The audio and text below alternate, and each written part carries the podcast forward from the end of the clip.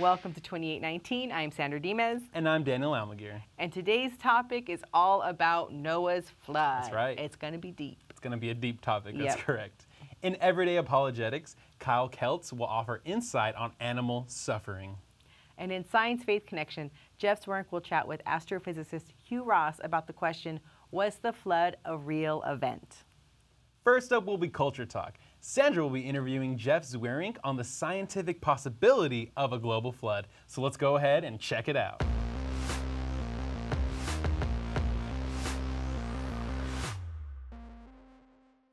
Welcome to Culture Talk. This is a segment where we talk about culturally relevant topics that you can use to start conversations about your faith. And I'm joined today with astrophysicist Jeff Zweerink. Thank you for joining us. Hi, Sandra. Always enjoy being here. we're going to be talking about the possibility of a global flood, and we're going to look at that from a scientific perspective. So, just to kind of unpack this topic, the book of Genesis tells us that a flood covered the tops of the mountains, that the floodgates of the sky and the fountains of the deep were opened.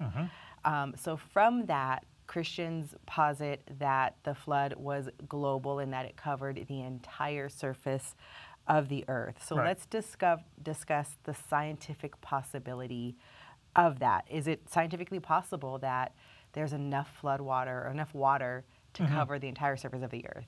Well, that, that's one of the questions we can ask. Uh, you know, the, whether it's global flood has a whole lot of other implications to it or things you might mm-hmm. measure. But one is, you know, you there's a certain amount of water that it takes to cover the entire mm-hmm. Earth. And you know, you read the Genesis account, and one thing that's clear is that where the water came from, it went back to, and that's how it was cleared out. And so, mm-hmm. we, we what that means is that we can now go look at the amount of water that's on Earth today, and then ask the question what sort of flooding would be possible with that? Now, i mean there's obviously a lot of water on the earth today uh, but uh, you know what's interesting is if you take all the water that's on the or all the water that's on the earth it's about 330 million cubic miles. And it's one of those cool numbers. It sounds really impressive but it's really hard to visualize. Um, one of the coolest visuals i thought is if you take it and just put it into a ball it's a ball that's about 860 miles across. So go from utah to kansas city a ball of water that big. You uh-huh. think, okay, that, that could easily cover. But when you ask the question, okay, how large is the surface of the earth? What's the texture and everything? If you take all of that water and make the earth perfectly smooth, mm-hmm. it would cover the earth about one and a half or about 1.7 miles deep. Mm-hmm. So you think, okay, that's a lot of water. But you go look at the surface of the earth today, you've got mm-hmm. Mount Everest, which is roughly just under 300,000 feet, or sorry, 30,000 feet tall. Mm-hmm. You've got ocean trenches that are, uh, you know, 12,000 feet deep, mm-hmm. and then, or, and then you, or sorry, 12 miles deep, and then you ask the question, could the water that we have cover that terrain? And the answer is no, because 1.7 miles, you need about four times that amount of water to get up above Mount Everest. So, either there had to be more water somewhere, which has been removed from the earth, or the terrain of the earth had to be very different. But to change the terrain of the earth very differently, that would leave geological signatures in the earth today, and we don't find any of those. So when you look at it, it's really hard to argue mm-hmm. there's enough water to cover the entire earth with a flood. Well, I like what you said about the, the geological markers that we mm-hmm. would see. So that's something that we would expect to see, but we don't see. Is that correct? Well, yeah, because if you're going to create mountains, so so if Mount Everest was created in the last few thousand years, mm-hmm. that requires a certain level of tectonic activity. Well, so you go hit a bowl of Jello, you hit the bowl of Jello, and it sits there and ripples for a while. Well, Jello's Jello, but if you do that to the Earth, you create mountains. Mm-hmm. It's going to ring inside the Earth, and that lasts long enough that we would still be able to measure it today. Mm-hmm. And so. Uh, you know, either like I said, you either have to have more water, which I don't see where you'd get that because the Genesis account seems to say that it went back to where it came from, or there's got to be this massive tectonic activity which we have no signature of today. So, barring God just doing things and removing any trace of it, the glo- the flood in Genesis it doesn't look like it's global. Which also corresponds to what goes on in Psalm 104, where God's talking about the third creation day, that God sets a boundary for the water that never again will it transgress and cover the whole earth. So it seems like the Bible's talking about a large but regional flood, and that's what the scientific evidence would indicate too. So then, if the flood is is not global in that it didn't cover the entire surface of the earth, um, what was so significant about it? Like, why? What did it actually cover then? And what did what would be the significance of having a local flood? Well, so so the significance there is that this, you know, yes, it's a regional flood or a local mm-hmm. flood, but it's still a very large flood. Covers you know million square miles. You know, so it's a mm-hmm. lot of region in the Mesopotamia area. And if you look at the the purpose of the flood in Scripture, it was to judge all the sinful reprobate mm-hmm. Humanity. Mm-hmm. And you look in Genesis, and it seems like humanity never spread out beyond kind of the Mesopotamia region. So a flood in the Mesopotamia region would have judged all of humanity, which is what the Bible said happened in the flood and said that God would never do again. So we've had large regional floods, but never has there been one flood that judged all of humanity. Right. So I, I think that's very helpful because when we think of the flood, at least for me as a kid, I thought, okay, well, I, I didn't really think through it too much, but if you had to sit me down and ask me, I probably would have thought it covered the entire earth. Right. Um, not knowing about migration and where humanity existed at the time. So at the time of the, the flood, when was it about? Uh, you know, probably, you know, you know, Hugh puts a date on it somewhere back in the last ice age, something on the order of 50, 60,000, 40, 50, 60,000 years ago. Okay, so I definitely didn't know where humans were at that time. Right. But um, they would have been localized. They wouldn't have really migrated a- across the entire globe. Well, that is that is something I think in our model we say that yes, humanity it was in that local region. Then after the flood, it migrated out because we're committed to what the biblical, what the Bible seems to teach is that it judged all of humanity. And so, if there were humanity spread out across the earth, and then there was a regional flood that wiped out, that would not satisfy what the Bible is talking about about that flood. So, uh, you know, evidence, or you know, so our scientific evidence, all the evidence seems to be that we were in the Mesopotamia region, and that's what the Bible seems to talk about. And so that flood would wipe out all of humanity and everything that humanity had touched, which seems consistent with God's character. Right, and, and I think it, it lands nicely with the old Earth creation model, which is Exactly. a model for um, Reasons to Believe, Right. the organization. Um, so I have a question then, because it's something that I actually heard when I was at the Grand Canyon, Mm-hmm. and maybe you've heard this as well, that the flood is actually what carved those mountains. So when you talk about the amount of water needed, Mm-hmm. that it maybe would have been a smoother surface, but the flood actually carved these um, something like the Grand Canyon. If you think about that, that kind of harkens to the Grand Canyon is over a mile deep.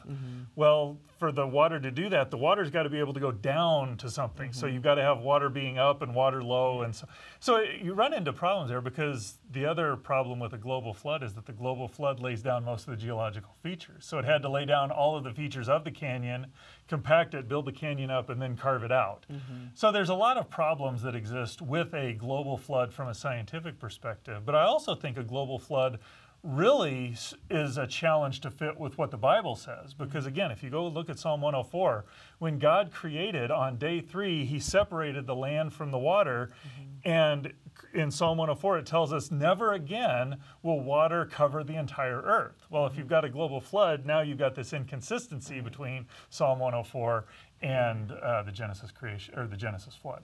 So it's talking then about a primordial earth that water was covering the entire surface, which is what we would read in, in Genesis 1. On day three, right. Right. And then after that, no more.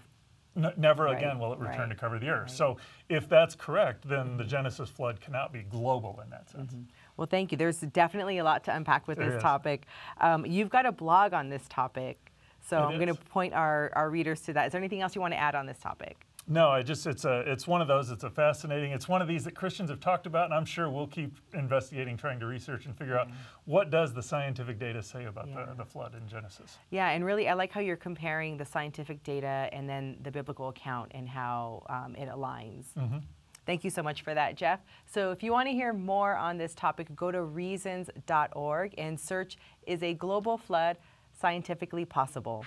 Scientists studying animal behavior have observed these creatures in many instances engage in some pretty sophisticated and impressive behavior that seems to be reminiscent of the type of behavior we display as human beings. For example, researchers have observed chimpanzees both in captivity and in the wild mourning dead. Uh, and it's clear that they seem to have an emotional response to the loss of members in their group, uh, that they, that they uh, seem to, again, recognize very real loss. Uh, many evolutionary biologists interpret this behavior as reflecting kind of an evolutionary antecedent that is a preamble to the, again, the evolutionary emergence of our sophisticated behavior as human beings. The question is, is that interpretation valid? Uh, I'm joined today by Dr. Kyle Keltz, uh, who's going to help us address that question and more. Uh, uh Kyle has a, a PhD in the philosophy of religion. He's a Christian scholar. He's a professor of English and philosophy at the college level. Uh, Kyle, thanks so much for, uh, for being here with us. Yeah, thanks for having me on, Fuz. I'm, I'm excited to talk about this because I don't know how many people are talking about this methodology with animal cognition. So. Yeah, yeah. Well, not not that many, at least in Christian uh, apologetic circles. Um, you know, first of all, as Christians, how should we interpret these kind of studies? Oh, yeah. Well, uh, um, we're, we're going to talk about some methodological distinctions. I, I think, you know, just as a Christian going into it, we don't need to be all that worried about it. I, I, know something that you emphasize a lot is that one researcher will say something like the claims you're mentioning that it seems like animals aren't different in kind from humans. So we share something with, with some animal. Uh, but what we need to emphasize for one is, of course, Christians need to be using discernment. But for every, you know, in animal cognition, it's almost like for every researcher who says that we're the same, there's also uh, there's also others who are saying, no, we don't think that this is this conclusion is warranted. Yeah. So we don't need to come, we don't need to be all defensive going into it. And there's a few distinctions that we can keep in mind that'll help guide us along. Yeah. So, so you know you know, one of the, the, the, things that we've talked about before, and, and, this is something that you, I think, bring up uh, very importantly in your, your, your PhD dissertation, uh, is that as human beings, we, we have a tendency to anthropomorphize. And, and, yes. that, and there's concern that that may actually influence the way we interpret these results. So, first of all, what, it, what is anthropomorphism? And, and maybe, maybe a little bit about what is the source of our our tendency to anthropomorphize as human beings. Okay, yeah. Uh, so anthropomorphization is whenever you attribute human abilities or human attributes to animals. Uh, in the context of uh, animal cognition, I mean, you can anthropomorphize anything. You know, like I'll say that my printer doesn't like me or yeah. that's an angry storm. But anytime you're attributing uh, human abilities or, or uh, attributes to something, you're anthropomorphizing. Now, a couple things I wanted to talk about because there's a, especially in the study of animal cognition, there's some history behind uh, kind of almost like uh, this bias towards anthropomorphization, but I also wanted to talk about why it's just natural for us to do it. Yeah. Um, but the history behind it in the, the study of animal cognition is that uh, after Darwin's uh, theory really took hold, um, a part of his early theories, uh, one of them is that he thought that uh, there was this phylogenetic scale, mm-hmm. right? And so the, the idea was that human beings are the same. All animals are the same in kind. It's just that human beings are at the top of this phylogenetic scale, and they're, you know, in degree, they're just the best at the top, and at the bottom, they thought it would be this smooth transition all the way to the bottom, almost like a stepwise smooth uh, thing that you would find in nature. Um, but uh, so because they, a lot of researchers were buying into this, they were starting to really look for human attributes in animals. So they were in the literature. You can see them around this time, uh, you know, saying that well, rats can reason. Uh, or dogs can make inferences of, of, various sorts. Well, a researcher who came on the scene uh, was Lloyd Morgan, uh-huh. and he started to emphasize. He said, "Look, I think you're you're you're basically being over you're over eager with this uh, phylogenetic scale and he came out what we now know as morgan's canon mm-hmm. which is an anti-anthropomorphic principle mm-hmm. that uh, when you're studying animals uh, you should never attribute higher order processes uh, human-like abilities to animals uh, whenever you could explain it with a lower order process. Mm. It's almost like a Occam's razor of animal right. cognition. Right. Um, so, uh, and, and anti-anthropomorphization is a principle that's actually still taught in animal cognition textbooks today, and it's emphasized in, in the study of it.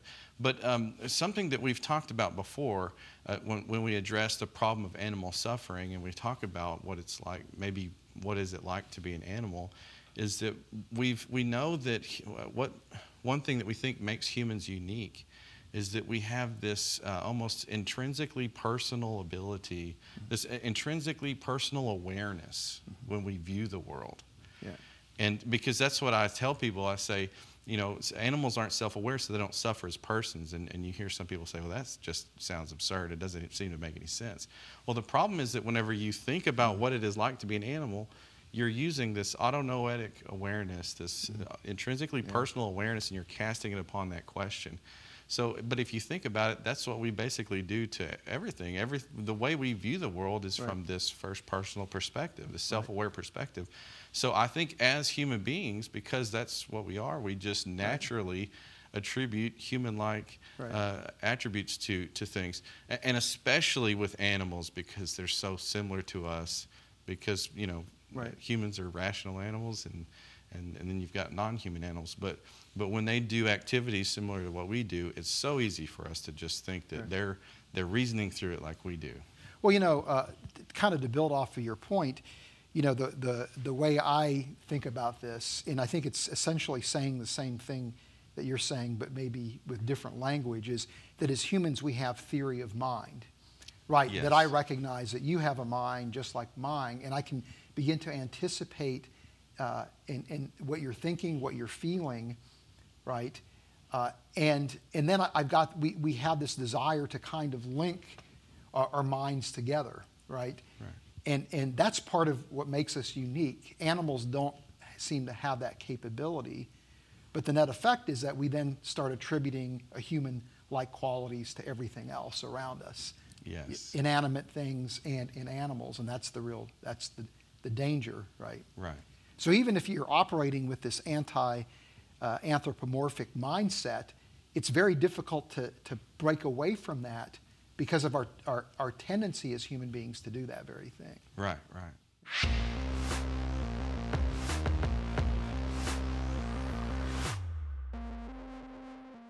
Hello, Jeff Zweerink here, and welcome to Science Faith Connection, the segment of our show where we explore important scientific ideas and see how they relate to the truth of Christianity. Today I'm joined in studio with Dr. Hugh Ross, and we're going to be talking about the Genesis flood. Hugh, it's good to have you here today. Well, thank you, Jeff. So the flood uh, stands as one of those big biblical events that has a lot of importance. That it seems like it's got a lot of scientific connection. Uh, I know some are saying that maybe it's not a real event, or maybe it's describing theological concepts. But I just thought I'd start off our discussion today asking you, why do you think the Bible is describing a real historical event in the flood? Well, I see nothing in what the Bible describes about the flood that would contradict anything we know from the scientific record. So it's certainly scientifically feasible. Uh, I wouldn't go so far as to say we can scientifically prove it. It's an event that happened too long ago, and it was a relatively brief event. The Bible tells us the floodwaters rose for five months and subsided for seven months. So it's a relatively brief event. And the brevity of the event, and given how long ago it happened, uh, not just a few thousand years ago, but tens of thousands of years ago, means that we wouldn't have any anticipation of any really significant scientific signature. So any sort of geological features that would be left over from it is, is that the kind of thing you're talking about? The or- only thing I know of that could possibly be a signature, there's some geological evidence, significant geological evidence, that there was a berm that was broken at the mouth of the Gulf of Hormuz, uh, which would have permitted a massive sudden rush of water in from the Indian Ocean, and that may have been one of several contributors to the floodwater. But other than that, I don't really know of any scientific evidence we could point to. On the other hand, given what the Bible says about it, I don't anticipate finding any. Okay, very good. So let, us maybe take a step back and ask a question. Um, and your reading of the text, you know, Genesis 6 through Genesis 9 talks about the flood. Um, from a biblical perspective, what do you expect the flood to look like? Uh, you know, like what's its extent? You know, just what would you expect if you were back at the time looking at it? Sure. Well, it tells us in 2 Peter 2 5 that it was the world of ungodly people that was flooded. The people and the soulish animals that were associated with them. So the question for the extent of the flood was how far had ungodly people inhabited the earth? And what you notice in uh, Genesis, you don't really see any place names outside of the Persian Gulf region until you get to Genesis 10, post flood. And so, and you got God commanding the post flood peoples, multiply and fill the earth, which is an implication that they were not obeying the command that God had given to Adam to multiply and fill the earth. And so that would be one piece of evidence that the flood was a regional event, not a global event. And that's affirmed by what we see in Psalm 104. Psalm 104 is the longest of the creation psalms, takes you through the content of the six creation days, not in chronological order, but it does address the content. And in Psalm 104, verses 6 to 8, is talking about how God transformed the surface of the earth mm-hmm. from a water world to where we got oceans and continents, a clear reference to creation day three. Uh, but what it says in verse 9 is that never again will water cover the whole face of the earth. And so I would indicate that uh, there would be uh, no biblical possibility of a global flood uh, after God establishes continents on the face of the earth. So, so your position is, and your position here at RTB is that the flood is a real event, one that uh, wiped out all of humanity. So presumably, the extent of godless man is the extent of humanity. Right. And one where, you know, just based on what Scripture has to say, that the flood didn't actually cover the whole earth. Uh, how, how large of a flood are we talking about, though? I mean, we've had lots of floods. Sure. I mean, even back in the 1990s, there was a pretty sizable flood back in the Midwest. Sure. Well, uh, I think we can be confident there weren't ungodly people building cities in Antarctica. Mm-hmm. So, no need for God to flood Antarctica. And humans wouldn't have had contact with the emperor penguins. Mm-hmm. So, those emperor penguins wouldn't have been damaged by human sin. Mm-hmm. There'd be no need for God to wipe out the emperor penguins. And you can probably make the same argument for Greenland. And I'm comfortable with, given what I see in Genesis 10 and 11, that the flood to wipe out all of humanity wouldn't need to encompass, say, more than a million, two million square miles in the Middle Eastern region uh, surrounding the Persian Gulf. I think it was at least a half million square miles, but unlikely to be more than two million square miles. So this is a very large flood. It's a large but nonetheless flood. a flood that is geographically local in that sense. Right. Catastrophic enough to wipe out all of humanity, all the animals associated with it. So why do you think it's important that it wiped out all of humanity? I mean, what you know, is that a scientific statement, a, a biblical statement? It's more of a biblical statement, Jeff, because I mean, one study I've done is to go through the entire Old Testament and look at all the occasions where God is having to deal uh, surgery, moral, moral surgery, where he's removing the cancerous reprobation within the human population. Probably the most explicit example of that is Sodom and Gomorrah, uh, where mm-hmm. God uh, wipes out the human population of the five cities of the plain. But you got Abraham saying, well, what about these wicked Amorites that are living up in the hills with me? And God says, their wickedness has not yet reached its fullness. I will not touch them. Mm-hmm. And so God evidently limits his judgment wrath to the extent of human reprobation, where human reprobation is defined as individuals that are incapable of thinking, doing, or saying anything good. They're intent on doing physical harm to all the people around them. And we see that well described in Gomorrah when the uh, two angelic mm-hmm. visitors come in. So, so we've got a very large but local or regional flood, one that encompasses all of humanity at the time. A universal flood. Universal flood, right? right. I think that's that's that's critical. Um, so, what would you say to the person, you know, the you know the, the Christian who says, you know, well, you're talking about this large flood that's that's local but doesn't have any scientific evidence why do you think this is even a historical event? What in the text indicates to you that it's not just talking about god's judging principles as opposed to an actual historical event?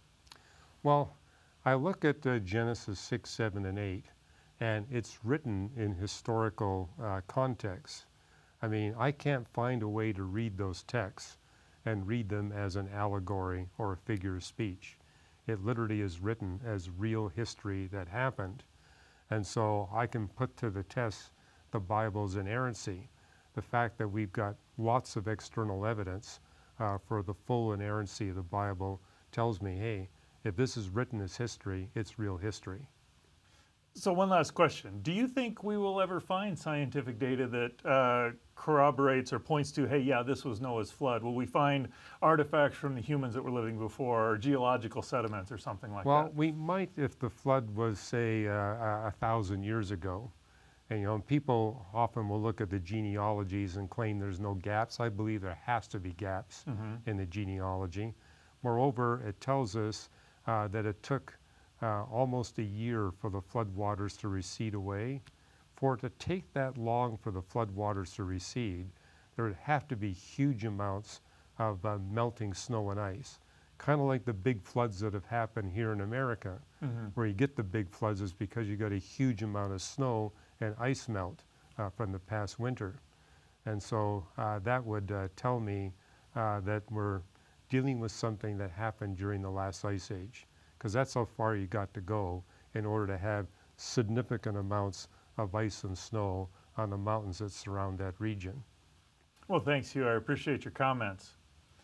You know, it is the case when you read through Genesis, there's lots of places where Genesis is describing things that happened in history, but uh, and, and they have a scientific relevance that we can go out and investigate.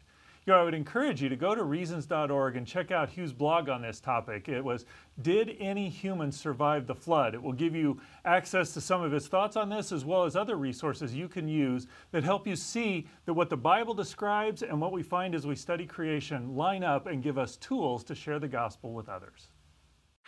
We hope this episode has helped equip you to share your faith with compassion and confidence. You know, I learned a lot on this episode. What do you think? I loved it. Again, it was a deep episode. Yep. Talking about the flood was I, th- I growing up I always thought this flood covered literally the entire planet. I never even thought about the possibility that it didn't cover the planet. If you want to continue learning more about topics like this, be sure to find us on Facebook, Twitter, and Instagram. We are at 2819 Show. We'd love for you to subscribe, follow, like, and leave us some comments and let us know what you think about the show.